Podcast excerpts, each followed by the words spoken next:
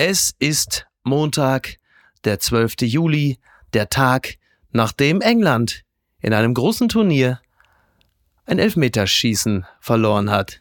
Allora. Apokalypse und Filterkaffee. Die frisch gebrühten Schlagzeilen des Tages.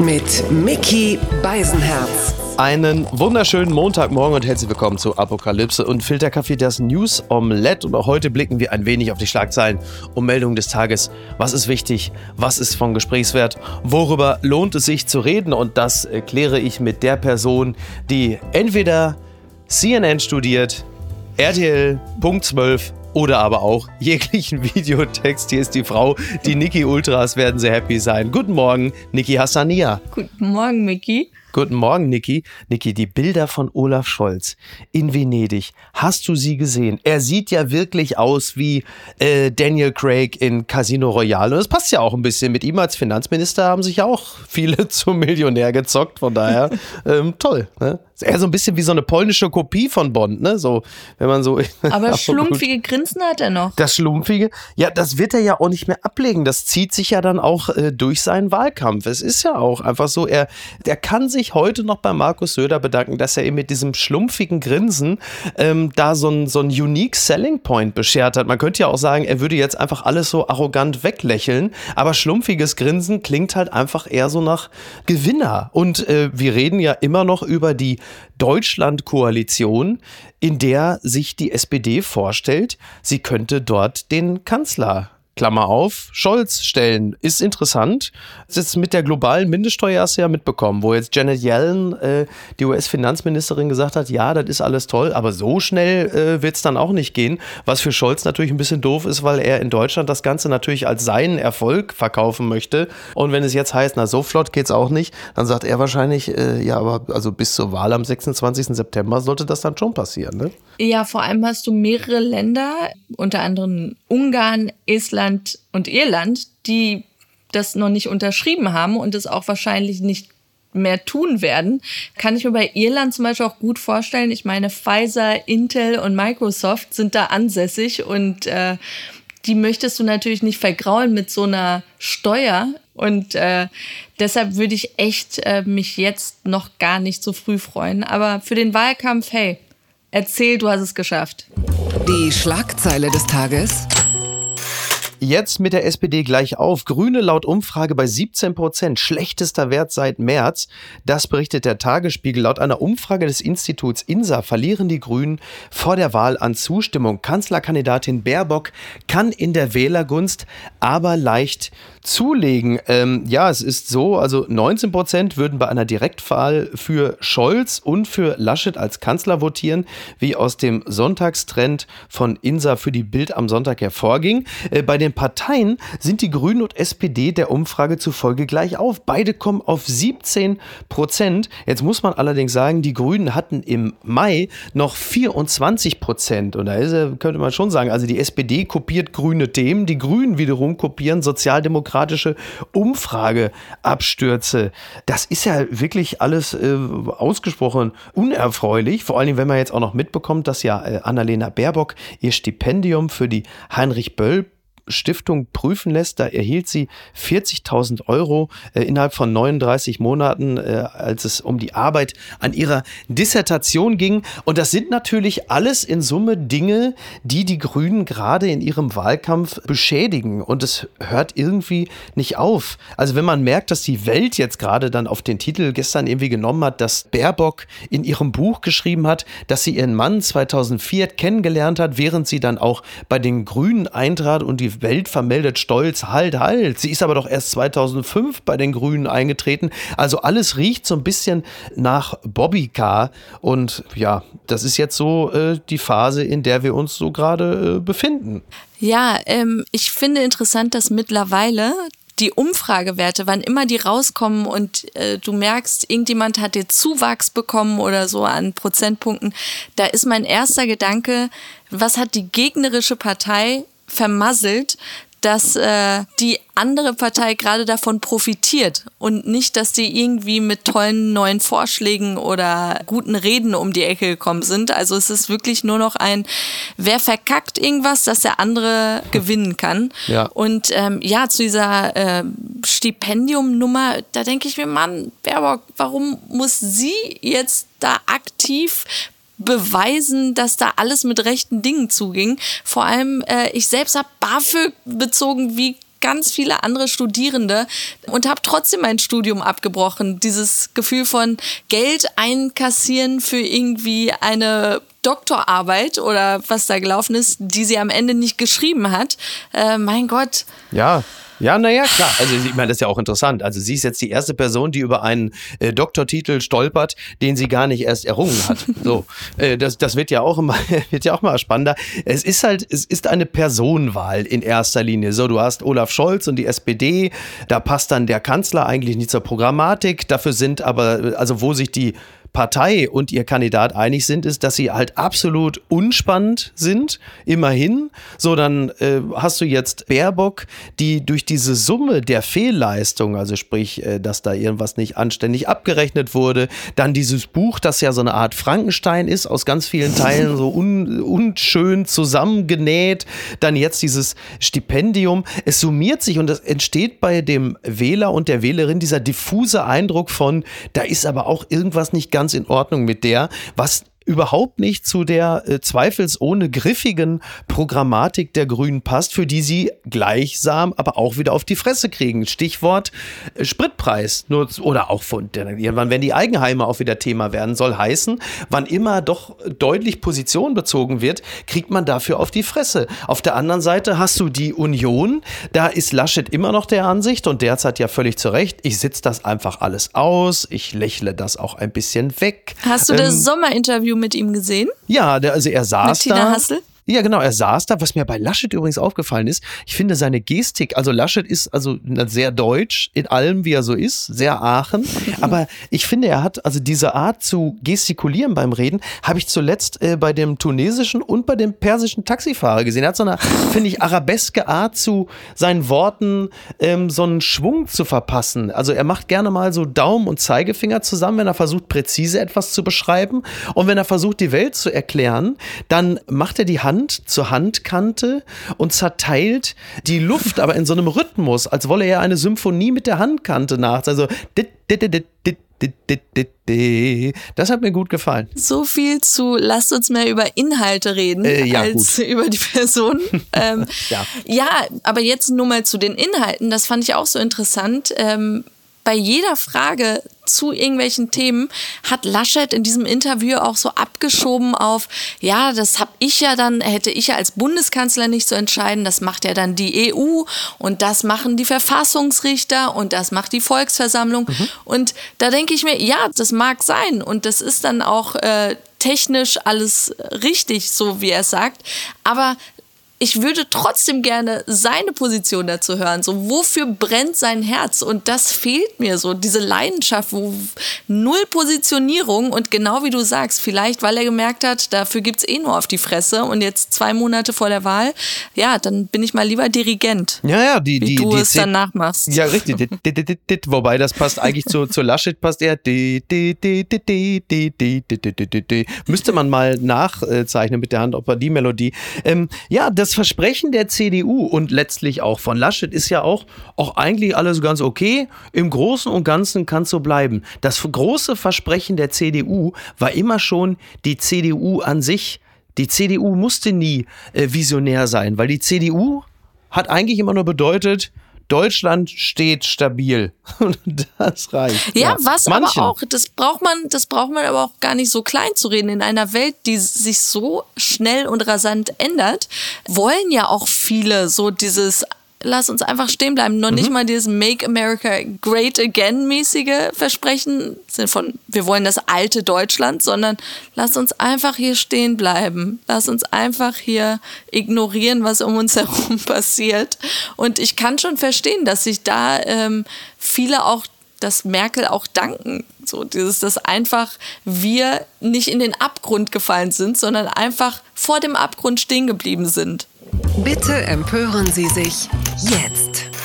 Extremtemperaturen, Seesterne zu Tode gebacken. Eine beispiellose Hitzewelle überrollt die USA und Kanada. Das berichtet der Stern. Hitze und Trockenheit führen in westlichen US-Bundesstaaten und in Teilen Kanadas zu Extremtemperaturen, Waldbränden und Millionen toten Meerestieren. Eine Studie kommt zu dem Schluss, die Hitzewelle wäre ohne den Klimawandel, Zitat, praktisch unmöglich gewesen. Ja, in ganz, äh, nahezu ganz Kalifornien und großen Teilen Nevadas galt dabei die höchste Warnstufe 47 Grad Celsius, zum Beispiel in Las Vegas. Es ist offenkundig, der Klimawandel äh, ist beim einfachen Bürger angekommen.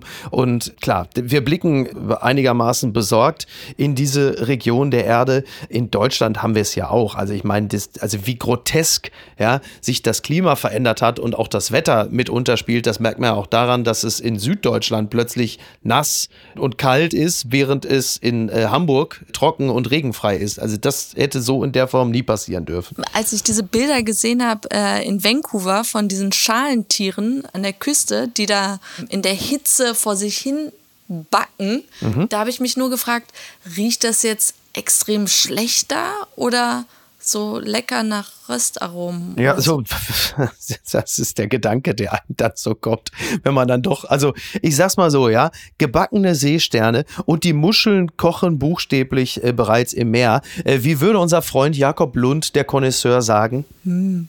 Lecker. Lecker. Jakob Lund würde wahrscheinlich einfach seine Badehose anziehen und sagen, oh Gott, die Muscheln kochen bereits im Meer. Ich möchte vier Flaschen Weißwein reinkippen. Warum klinge ich eigentlich wie Franz Josef Wagner?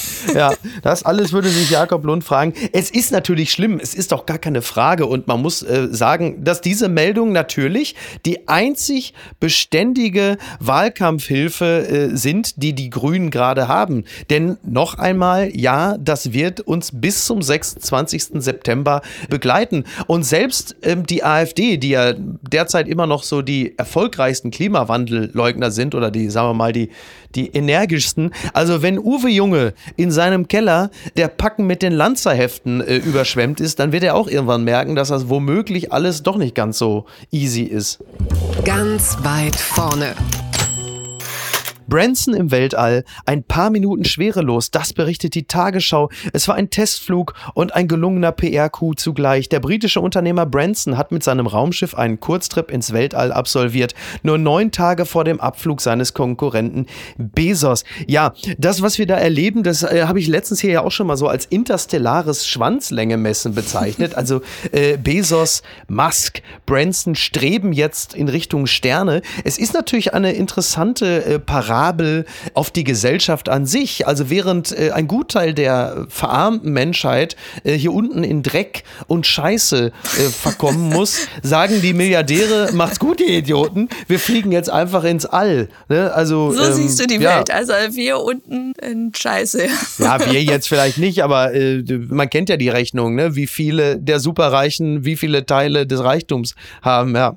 Ich finde bei Branson aber so, so was heißt cool, aber er ist der Einzige, der gar nicht so, so bedeutsam daherkommt und sagt, ja, ich mache das für die Forschung oder sonst was. Es geht er hat darum, so einen Hippie-Touch, ne? Äh, noch nicht mal Hippie, so dieses so Reisen, hey, all inclusive. Ich will das Reisen für alle ja. Richtung Weltall ermöglichen. Und das finde ich dann schon irgendwie wieder lustig, dass er da so Businessman-artig sich einfach ganz noch mehr Geld davon erhofft. Ähm, jetzt kostet ja irgendwie ein Flug 250.000 Dollar. Und hast du den Start gesehen? Also ich dachte ja erst, das wäre irgendwie so eine, so eine Kapsel auch, wie bei SpaceX. Mhm. Dann war es aber so ein Flugzeug und das ist dann abgehoben und das hat dann diesen anderen kleinen Flieger nochmal losgelassen. Und alles war wirklich in dem Moment, wo du dachtest, oh, es geht los, waren die schon wieder unten in New Mexico zurückgelandet. Und ich bin aufgewachsen mit 1995, Ron Howards Apollo 13 mit Tom Hanks und der epischen Musik von James Horner. und da war das wirklich so ernüchternd und einfach nur. ja, vor allen Dingen ging es nur vier Minuten. Ne? Da kann man später dann auch sagen, ja, du kannst vielleicht Milliardär sein, aber alle haben sich was erwartet und dann hat halt ganze, der ganze Spaß nur vier Minuten gedauert. Ich sage ja übrigens auch, Niki, ne? warum heißt es eigentlich Reise zum roten Planeten und nicht Mars-Turbation? Ah. Brumm. Hat er dich nicht begeistert? Ja, verstehe. Übrigens, äh, Bezos will es ihm ja jetzt auch gleich tun, ist ja völlig klar. Ich finde das ja ganz lustig, weil äh, also irgendwie äh, über hunderte Kilometer äh, Fahrten auf sich nehmen, äh, dann über Stunden hinweg äh, nicht auf eine anständige Toilette gehen können. Also ich glaube, näher war Bezos nie dem durchschnittlichen Amazon- oder DHL-Mitarbeiter als in diesem Moment. Ja, und, und noch einmal sein Video, wie er seinen Bruder da fragt, ob er nicht mit ihm da reisen will er versucht wirklich so menschennah wie möglich daherzukommen. Irgendjemand sollte ihm sagen, die Leute mögen dich nicht, es sei denn, du gibst ihnen Geld. Dein Geld. Gib ihnen dein Geld, Bezos. Die unbequeme Meinung. Kommt naja, der Kicker zitiert es, aber sie kommt schon von Uli Hoeneß und irgendwie auch von Toni Kroos. Kroos reagiert mit Sarkasmus auf Hoeneß Kritik. Uli Hoeneß sagte am Sonntag unter anderem, Toni Kroos Stil sei nicht mehr zeitgemäß. Zitat, er hat in dem Fußball nichts mehr verloren. Die Antwort des Weltmeisters von 2014 ließ nicht lange auf sich warten. Also, es war wirklich wunderbar. Gestern war der Sport 1 Doppelpass in Bestbesetzung. Mario Basler, Stefan Effenberg Uli Hoeneß und unser Freund Lukas Vogelsang vom Fußball-Podcast. Fußball MML, liebe Grüße. Lukas, das möchte ich schon mal sagen, hat sich hervorragend verkauft. Er war äh, schlau, er war eloquent, er war hervorragend vorbereitet. Großartig, das sollte Uli, ja. Uli Hoeneß noch zu spüren bekommen. ähm, und Uli Hoeneß sprach über Toni Kroos. Übrigens, ich muss ja sagen, wenn Uli Hoeneß jemanden lobt und ein Satz beginnt mit, also, ich möchte eins mal sagen, ja, ich mag ihn wahnsinnig gerne, weil er ein total lieber Kerl ist. Sagt er erst über Yogi Löw, nur um danach Löw natürlich komplett auseinanderzunehmen. Und dann ging er auf Toni Kroos und sagte, also eins möchte ich mal vorher sagen, ja, der Toni Kroos, ich mag ihn wirklich wahnsinnig gern, das ist ein ganz feiner Mensch, aber, und dann sagte er aber halt irgendwie, ja, äh, so spielt in Europa niemand mehr, ja, immer nur Querpässe und das deutsche Spiel war so langsam, seine Zeit ist auch vorbei, wie er den Ball hält, da würden andere Mannschaften schon, haben den Ball und da geht's aber ab, ja, nicht diese Querpässe. Da haben Sie das Spiel gegen England gesehen. In der letzten Viertelstunde war der Toni Kroos nicht einmal über der Mittellinie. Ja? Und dann äh, lederte Hoeneß dann so ein bisschen los und Toni Kroos war davon offenbar sehr angefasst und äh, schrieb dann bei Twitter, Zitat, Uli Hoeneß ist ein Mann mit großem Fußball-Sachverstand. In Klammern, auch wenn es für RTL nicht gereicht hat. Wenig Interesse für Polemik und mit sich komplett im Reinen. Ähnlich wie sein Greenkeeper. So, also da, da watscht also Toni Kroos gleich noch mit Lothar Matthäus ab, der Kroos auch kritisch betrachtet hat in der Öffentlichkeit. Und dieses Zitat mit dem Greenkeeper äh, bezieht sich auf ein Zitat von Uli Hoeneß, das er damals auch im Doppelpass gesagt hat, nämlich 2002. Da sagte Uli Hoeneß, solange Karl-Heinz Rummenigge und ich etwas beim FC Bayern zu sagen haben, wird Lothar Matthäus bei diesem Verein nicht einmal Greenkeeper im neuen Stadion. Bitte. So. Und äh, Groß nahm das alles auf und hat da also Hoeneß mal so ein paar richtige Watschen verpasst. Also ich fand das schon. Mir hat an dem Toni Kroos, ähm, also erst einmal, Toni Kroos ist mit 26 Titeln der erfolgreichste deutsche Spieler in der Geschichte. Also mehr Mittelfinger braucht er gar nicht äh, in Richtung Hoeneß und Co. Ja, aber, die Zahlen sprechen für ihn. Genau, aber jetzt so eine Analyse wäre ja okay, wenn man noch im Turnier drin wäre. Aber jetzt, wo es vorbei ist, er die Karriere auch beendet hat und man jetzt rückblickend über ihn sprechen will, dann sollte man wirklich alles erwähnen und jetzt nicht nur seine Leistungen in der EM.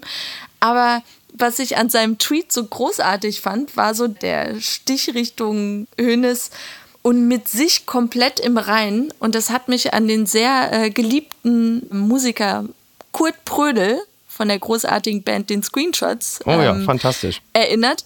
Der hat nämlich jetzt einen Song mit dem Titel Wie kann man mit sich selbst so zufrieden sein? Und das denke ich mir bei so Menschen wie Hönes immer. So ein Mount Everest an Selbstbewusstsein, äh, da bin ich echt einfach nur neidisch. ja, äh, die Screenshots, tolle Band, äh, Susi Bums, Dax Werner, Kurt Prödel, super Album, unbedingte Hörempfehlung, äh, möchte ich sagen. Wirklich toll. Uli Hoeneß war übrigens etwas weniger mit sich selbst zufrieden in der Sendung, als das hätte sein können, denn Lukas Vogelsang saß ihm gegenüber. Und es ging dann unter anderem um, das, um die Partnerschaft zwischen Bayern und Katar, beziehungsweise Qatar Airways. Und Lukas Vogelsang nagelte Hoeneß ein bisschen darauf fest, wie das denn sein kann. Und Hoeneß machte den klassischen klassischen Hönes-Move in einer solchen Situation, wenn er da so in den Ringseilen steht und sagte, ja, wenn ich eins mal sagen darf, was mich also total nervt, ja, das ist diese Scheinheiligkeit in Deutschland. So, und ähm, äh, sagte, weil, wissen Sie, VW hängt da auch mit drin, ja, ist auch so. Und dann ging es natürlich um das alte Thema, wenn man eine Partnerschaft nicht mit Katar hat, wäre es dann besser für die Menschen dort vor Ort? Nein, sagt Hoeneß, dadurch, dass man eine Partnerschaft mit Katar hat und auch die WM dort spielt, wird natürlich viel mehr drauf geschaut und die Bedingungen für die Menschen vor Ort ändern sich durch die kritische Betrachtung dieses Partners natürlich zum Positiven und sagte, ja, äh, den Arbeitern ne, geht es seitdem viel besser. Und dann sagte Lukas Vogelsang, ja, vielleicht einem Teil der Arbeiter, einem kleinen Teil. Dann sagte Hönes, ja, woher wollen Sie denn das wissen? Ja? Und dann sagte Lukas, ja, ich habe heute noch den Bericht von Amnesty International dazu gelesen und da kann man das genau sehen.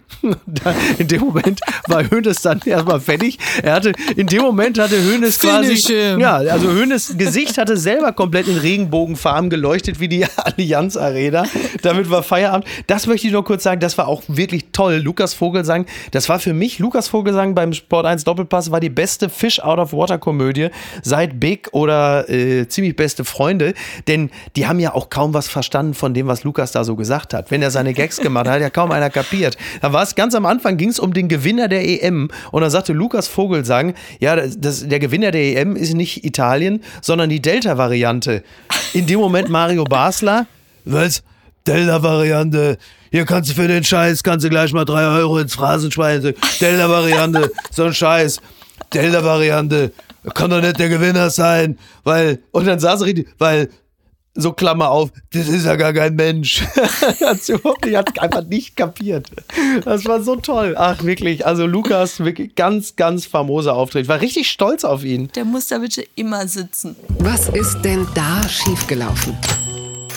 Der Spiegel berichtet, Bremerhaven, Varan bleibt verschwunden, Klimahaus öffnet trotzdem wieder. Wegen einer technischen Störung konnte ein Nilvaran aus seinem Gehege im Klimahaus Bremerhaven entwischen. Trotz Suche fehlt von dem Tier jede Spur. Besucher durften vorübergehend nicht in das Gebäude. Jetzt äh, dürfen sie aber wohl wieder. Dieser 80 Zentimeter lange Nilvaran ist noch nicht wieder da, aber er kann ja äh, zwei Wochen wohl ohne Nahrung auskommen. Aber wenn er ein bisschen Glück hat, schnappt er sich ja einen, der Besucher, und dann kann er noch länger sich verstecken.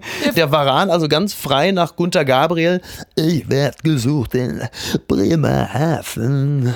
Ist das, ist das der vom Hausboot? Es ist der vom Hausboot. Das Hausboot, was jetzt Olli Schulz übernommen hat von mir, Gunter Gabriel. Ich grüße euch von der Wolke, Freunde. Ja, ja. Sind die Dinger gefährlich wie so, so ein Komodo-Varan? Der Comedy-Varan, ne? Ähm, erstmal möchte ich ja mal fragen, was macht Schmidti, Thomas Schmidt, was macht er in Bremerhaven? Ist er jetzt, seitdem er schönster Berliner ist, auf so einer Art Autogrammtour durch Deutschland und hat dann einfach, bupp, dabei so einen Varan verloren? Wahrscheinlich, schätze ich mal, ne? Naja, also der Nilvaran kann, soweit ich mich erinnere, bis zu zwei Meter groß werden. Nicht wie der Komodo-Varan, der wird bis zu drei Metern groß. Aber ich gehe davon aus, beim Nilvaran ist es genauso wie beim Komodo-Varan, dass er ja diesen septischen, äh, diese, also er hat diesen giftigen Speichel, womit es dann dann beim Opfer zu einer Blutvergiftung kommt, nach dem Biss. Das ist ja so, der äh, Varan ernährt sich ja in erster Linie von Aas, hat diesen giftigen Speichel, beißt sein Opfer, das Opfer stirbt nach einer Weile an einer Blutvergiftung und wird dann vom Varan verzehrt. Das war ja damals so, dass Sharon Stone mit ihrem damaligen Mann Phil Bronstein eine private Audienz mit einem Varan im Los Angeles Zoo hatte. Was für ein Satz. Ja, Wahnsinn, ne? Und dann wurde Phil Bronstein in seinen weißen Sneaker gebissen von dem Varan, weil äh, der den Sneaker wohl für eine weiße Futterratte hielt. Mm. Und Phil Bronstein litt daraufhin unter einer heftigen Blutvergiftung über Wochen oder Monate hinweg. Die hat er Gottlob überlebt, aber das ist halt nicht ohne so ein Vieh. Ja, ich, ich finde es ja auch lustig, wie die so sagen, ja, der kann zwei Wochen überleben. Die spekulieren noch damit, dass er einfach tot irgendwann auftaucht. Und äh, im Spiegel stand auch noch dieser eine Satz von den Zoowärtern, wenn überhaupt, dann kommt das Tier nachts raus. Toll. Also das finde ich sehr beruhigend und das ist das Ding, woraus Albträume gemacht sind. Ja, und in der Türkei wiederum äh, hat man ganz andere Sorgen, denn da äh, werden es im Mittelmeer immer mehr Kugelfische. Also ich zitiere nur den Spiegel. Giftiger Fisch im Mittelmeer. Türkei setzt Kopfgeld auf Kugelfische aus. Und ich habe mich ehrlicherweise nur gefragt, äh, haben die Kugelfische irgendwas Regierungskritisches gepostet oder geschrieben? Warum hat Erdogan denn da? Aber das ist ein anderes Thema. Das gibt's doch gar nicht. Woman deliberately runs 49 red lights in ex-boyfriend's car to rack up fines after he left her for another woman, report says. Das berichtet der Insider. Also eine ärgerliche Frau hat in der chinesischen Provinz Zhejiang oder Zhejiang, Zhejiang. Genau so wird es ausgesprochen. Ja. Genau so wird es ausgesprochen. Ist über 49 rote Ampeln geknallt, weil sie gesagt hat, pass auf, der Arsch hat mich, mit, äh, hat mich für eine Frau verlassen. Äh, also nehme ich mir seine Karre und er kriegt so viele Strafzettel, wie es gerade eben geht. Immerhin, ich finde, man hätte die 50 voll machen können, aber da bin ich vielleicht auch ein bisschen picky. Ja, interessant. Also wie dann so Beziehungen auseinandergehen können, ne? Ja, ich habe mir einfach gedacht, äh, wann immer jetzt Tickets und Strafzettel hier eintrudeln, wird dein erster Gedanke sein, ich will dir wehtun. So. ja, nachdem du mich in der Küche schon mehrfach versucht hast, mit einem Buttermesser zu erstechen, wundert mich natürlich nichts mehr. Es ich, war nur Spaß. Ja, das weiß ich doch. Also ich hoffe es. Ich frage mich ja, was mein Vater im Schilde führt. Also ich habe meinem Vater ja meinen Lada Niva überlassen. Der ist aber noch auf mich angemeldet und jetzt kriege ich plötzlich Post von der Stadt Castrop-Rauxel, mache die Post auf und sehe dann ein Foto von meinem Vater. Ist ja für mich, wenn ich die Bilder von meinem Vater sehe, das ist ja so ein bisschen wie so ein unseliger Blick in die Zukunft, wenn ich diese Fotos sehe. Wie er da fröhlich am Steuer des Lada sitzt mit einer Total Geschwindigkeitsübertretung süß. von 8 km/h. Jetzt muss man bei dem Lada ja sagen, ich kann ja glücklicherweise froh sein, mit dem Lada wird er ja niemals auf der Autobahn zum Beispiel schneller als 110 fahren können. Das ist ja schon mal ganz beruhigend für mich. Ich weiß ja nicht, was er davor hat, was er dann noch alles anhäufen will. Und vor allem, wofür will er sich rächen? Was hast du ihm angetan? Ich weiß auch nicht. So oft, wie ich den Mann in der Öffentlichkeit schon geschmäht habe. Ne? So, vielleicht zusammen. Wir warten einfach mal ab, wie die Dinge sich so entwickeln. Gewinner des Tages ist Novak Djokovic. Er ist wieder König von Wimbledon und hat seinen 20. Grand Slam-Titel geholt. Er hat jetzt gleichgezogen mit Nadal und Roger Federer. Er hat den Italiener Wahnsinn. Matteo Berrettini in vier Sätzen geschlagen. Jetzt muss man auch sagen, jetzt kann es bei den Italienern ja nicht auch nur laufen. Ne? Aber tolle Karriere. Also Djokovic, was eine Granate. Ja echt beeindruckend, total. Ja, absolut. Und wenn wir über den Gewinner des Tages sprechen, dann muss man natürlich sagen, Gratulatione, Italia! Die Italiener haben die Europameisterschaft 2020 im Jahr 2021 gewonnen. Ich würde sagen, das ist wirklich alles so wahnsinnig. Natürlich kommt England in ein Elfmeterschießen und äh, Gareth Southgate äh, wird für mich ab sofort mit verschossenen Elfmetern in Verbindung gebracht werden. Da muss man sich echt vorstellen. Da wechselt er extra zwei Spieler ein mit Sancho und Rashford. Und was machen die? Verschießen natürlich sofort die Elfmeter. Und mit Saka nimmt man noch den Jüngsten rein, der halt völlig, also es ist wirklich, es ist der helle Wahnsinn. Ich freue mich total, speziell wegen Chiellini, äh, der alte Mann und das Meer, also mit EH geschrieben. Äh, Italien absolut verdient. Klar, ich meine, Italien ist vielleicht neben Spanien die Mannschaft, die vom Start weg überzeugt hat. Sie haben eine fantastische Defensive, sie haben eine super Offensive und das ist ja vielleicht das Krankste überhaupt, dass man plötzlich den Italienern die Daumen drückt, dass sie das Turnier gewinnen, weil, Obacht, sie so tollen Offensivfußball gespielt haben. Was ist denn da schiefgelaufen? Das gibt's doch alles gar nicht. Ach, allein für die Namen. Giro Immobile. Ja, da hast du dir aber auch von allen direkt den sympathischsten, den beliebtesten, den beliebtesten ausgesucht. oh boy. Ähm, nein. Ach, ich freue mich. Ja, ja, große Klasse. Du hattest aber noch einen interessanten Gedanken zum Thema äh, der beiden Finalisten. Das fand ich, ja, sehr, ich, sehr interessant, als du das mir geschrieben hattest. Ich, ich finde einfach, dass, dass die Nationen, die die größten Todesopferzahlen hatten an Corona, dass die im Finale stehen und das sehr emotional alles ist, wenn man sich auch die ganzen Fankurven da, nicht die Fankurven, sondern in der Stadt die Bilder anschaut, wie sie jubeln. Da denke ich mir irgendwie so, ach, schön für euch. So eine Trost. Ja, und die deutsche Mannschaft hat sich versteckt wie so ein äh, Varan in Bremerhaven im Zoo. Kein das- und nichts. Es gab nichts, als wir dieses eine Spiel gewonnen haben, was ja wirklich ja, toll man war. hätte das, um, um Begeisterung auszulösen, ähm, das weiß man aus Erfahrung oder ich glaube das aus Erfahrung zu wissen. Dazu musst du in der K.O.-Runde erstmal gut performen. Hätte die deutsche Mannschaft die Engländer geschlagen im Achtelfinale, dann hätte man so eine kleine Euphoriewelle auslösen können. Die kommt in der Regel immer erst mit der K.O.-Runde. Das ist einfach so und das haben wir nicht geschafft und äh, wir sind, das muss man ja eh sagen, bei diesem Teilnehmerfeld, also spätestens ab dem Niveau des Viertel- oder Halbfinals, da hätten wir mit unserem Spielstil auch einfach nur gestört. Denn insgesamt war es ja eine Euro mit einem echt guten Niveau, deutlich besser als noch 2016. Warum die UEFA deshalb trotzdem prüft, demnächst die EM, also ab 28 zu spielen mit 32 statt 24 Teams, also das Ding noch weiter aufzublähen. Ich habe die Vermutung, es könnte was mit Geld zu tun haben. Aber Nein. Nein. Gehst immer vom Schlimmsten aus. Und was schreibt eigentlich die Bild? Pass auf, Niki, das machen wir jetzt noch. Post von Wagner. Liebe Engländer, ihr seid kein Boris. Herzlichst, ihr Franz Stefan. Ach komm, den Wagner den brauchen wir heute wirklich nicht. Der war zum, Redaktions, zum Redaktionsschluss, konnte er zur Europameisterschaft auch nichts Gewinnbringendes mehr beitragen. Deswegen habe ich es mir einfach ausgedacht. so, Eine Sache wollte ich noch sagen. bitte. Ich freue mich riesig auf Katar. Also das wird super. Das wird toll.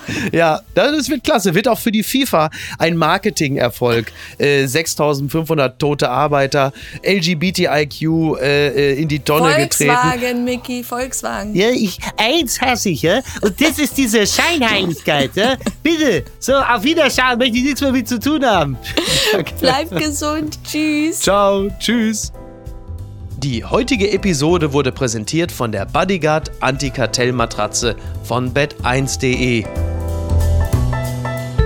Apokalypse und Filtercafé ist eine Studio Bummens Produktion mit freundlicher Unterstützung der Florida Entertainment. Redaktion Niki Hassania. Produktion Laura Pohl.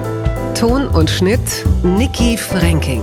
Neue Episoden gibt es jede Woche montags, mittwochs und freitags, überall, wo es Podcasts gibt. Stimme der Vernunft und unerreicht gute Sprecherin der Rubriken Bettina Rust.